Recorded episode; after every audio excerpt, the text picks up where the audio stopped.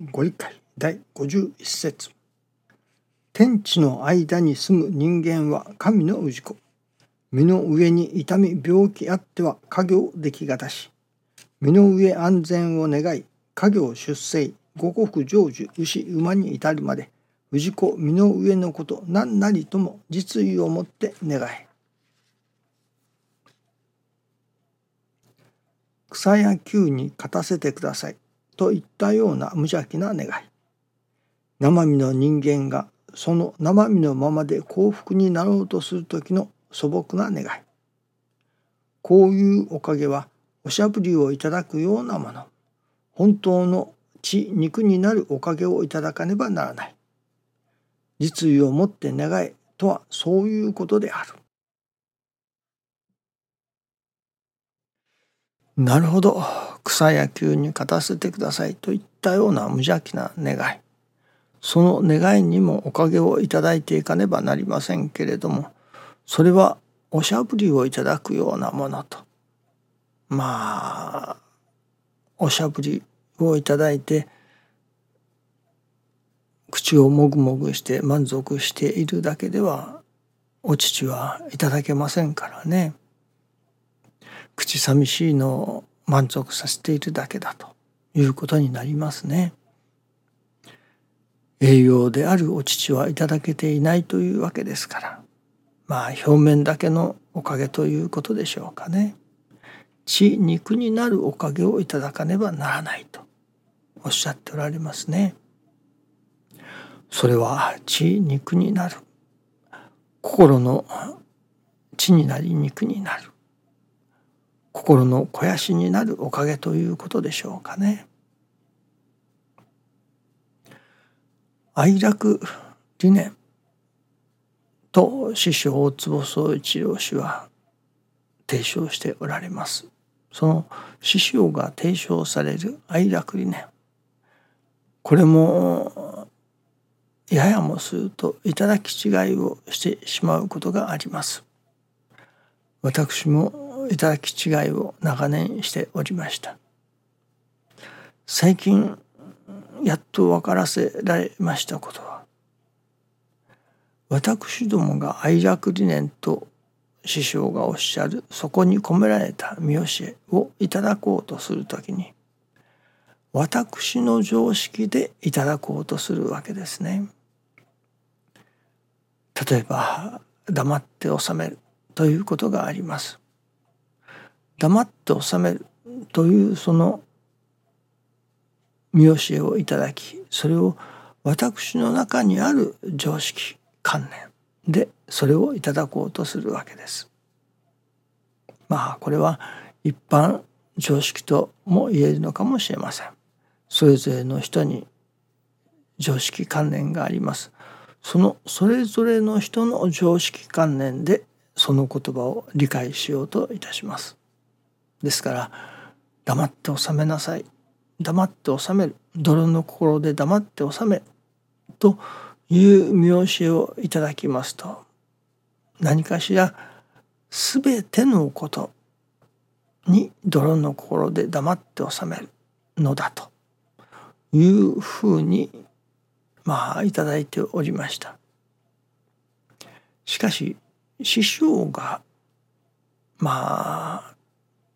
何と言いますかね目論んでおられるというのか師匠がその意味しておられるところの黙って収めるというのは何もかも無条件に黙って収めるということではないようですね。それは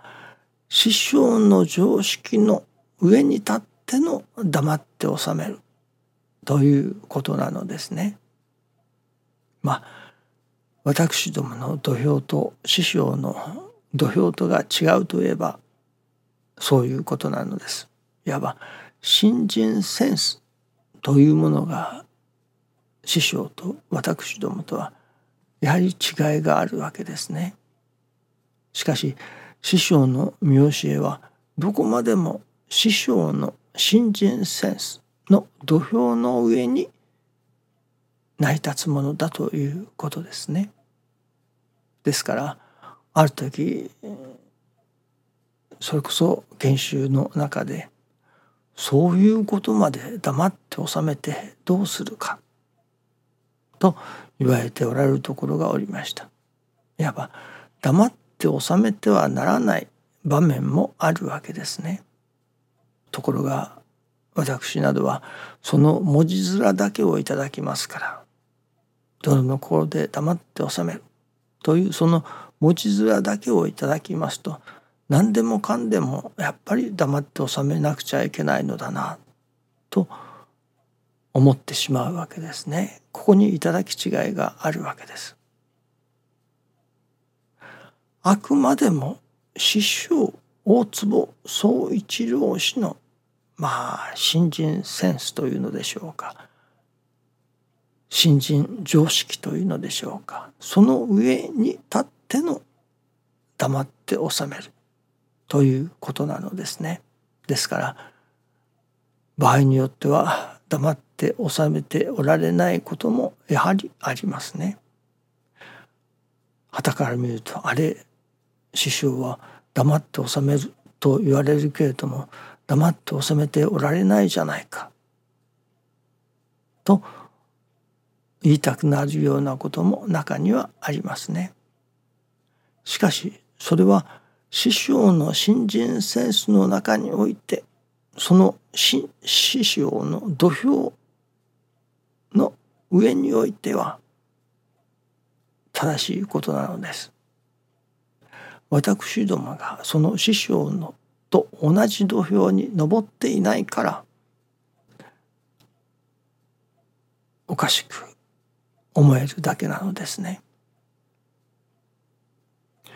やはり愛楽理念をまともにいただき違えることなくいただくためには師匠と同じ土俵に登らねばなりません。師匠の新人センスというものをやはり私どもが身につけなければなりませんね。まあその辺がある意味不流文字的なところがありますから難しいところかもしれませんね。ただ文字面だけでは伝えにくい伝わってこない師匠のセンスをやはりいただかねばならないところがやっぱりありますね。これは何というのでしょうかね。まあそういうものだということですね。私どもの常識と師匠大坪宗一郎氏の常識は異なっているということその異なっている常識の上に成り立っている愛楽理念というものですから